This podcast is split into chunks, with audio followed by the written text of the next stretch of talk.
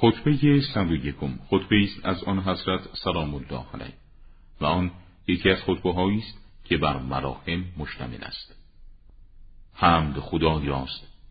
که اول پیش از همه اول هاست و آخر بعد از همه آخر هاست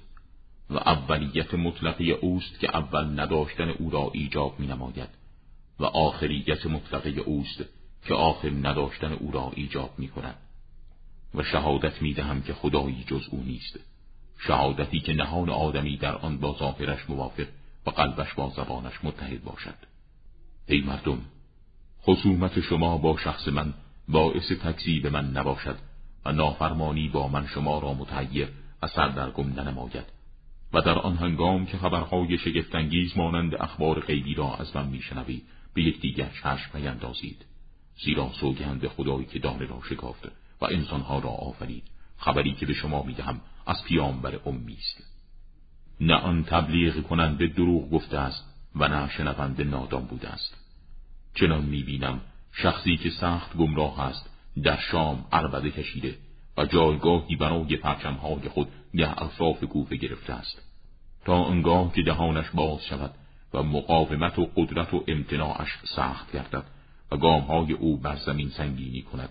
و در آن هنگام فتنه و آشوب فرزندان خود را با دندانهایش بگزد و جنگ با امواج خود سر بکشد و از روزهای آن دوران چهرهی خشن و عبوس آشکار شود و از شبهایش اثر زخمهای آنها بروز نماید.